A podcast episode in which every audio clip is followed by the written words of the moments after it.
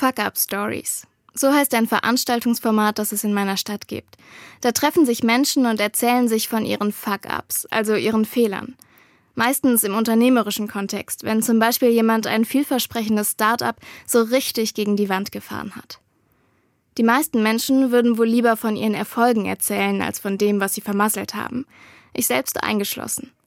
Trotzdem oder gerade deshalb finde ich die Idee richtig gut. Denn wenn ich über meine Fehler und Misserfolge spreche, schäme ich mich weniger dafür.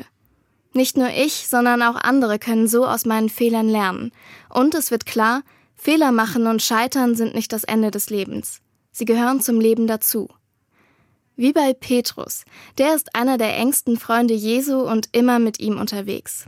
Aber als es drauf ankommt, leugnet er ihn überhaupt zu kennen obwohl er sich fest vorgenommen hatte, immer zu ihm zu stehen. Alles klar, könnte man meinen, das war's dann wohl mit der Freundschaft. Aber tatsächlich ist das noch lange nicht das Ende, denn Petrus wird später zu einer der wichtigsten Figuren der Kirche, weil er dann doch noch ganz mutig für seinen Glauben an Jesus eintritt. Diese biblische Fuck-up-Story zeigt mir noch etwas anderes.